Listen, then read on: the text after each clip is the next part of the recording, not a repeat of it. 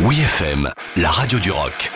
Les bonnes histoires du rock avec Dom Kiris. Il était une fois Miss You par The Rolling Stones.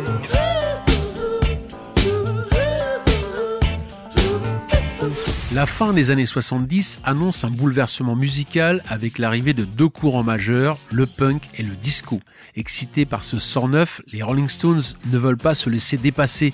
Cependant, le groupe est dans une situation délicate depuis le procès de Keith Richards au Canada pour possession de stupéfiants.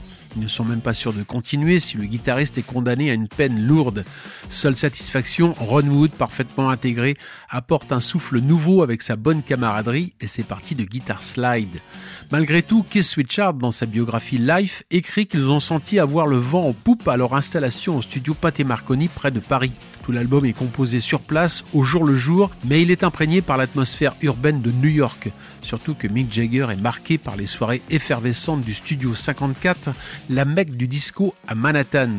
Le jet-setter insiste pour que Charlie Watts, lui le batteur de jazz, s'inspire du rythme marqué par la grosse caisse sur chaque temps. L'ossature de Miss You prend vie sous l'impulsion de la ligne de basse trouvée par Billy Preston, mais que Bill Wyman va peaufiner pour en faire une pulsion de dance music irrésistible.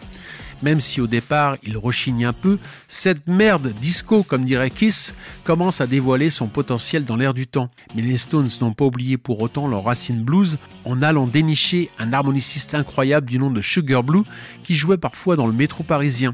L'honneur est sauf, Miss You peut devenir un hit énorme sans égratigner leur réputation de rocker.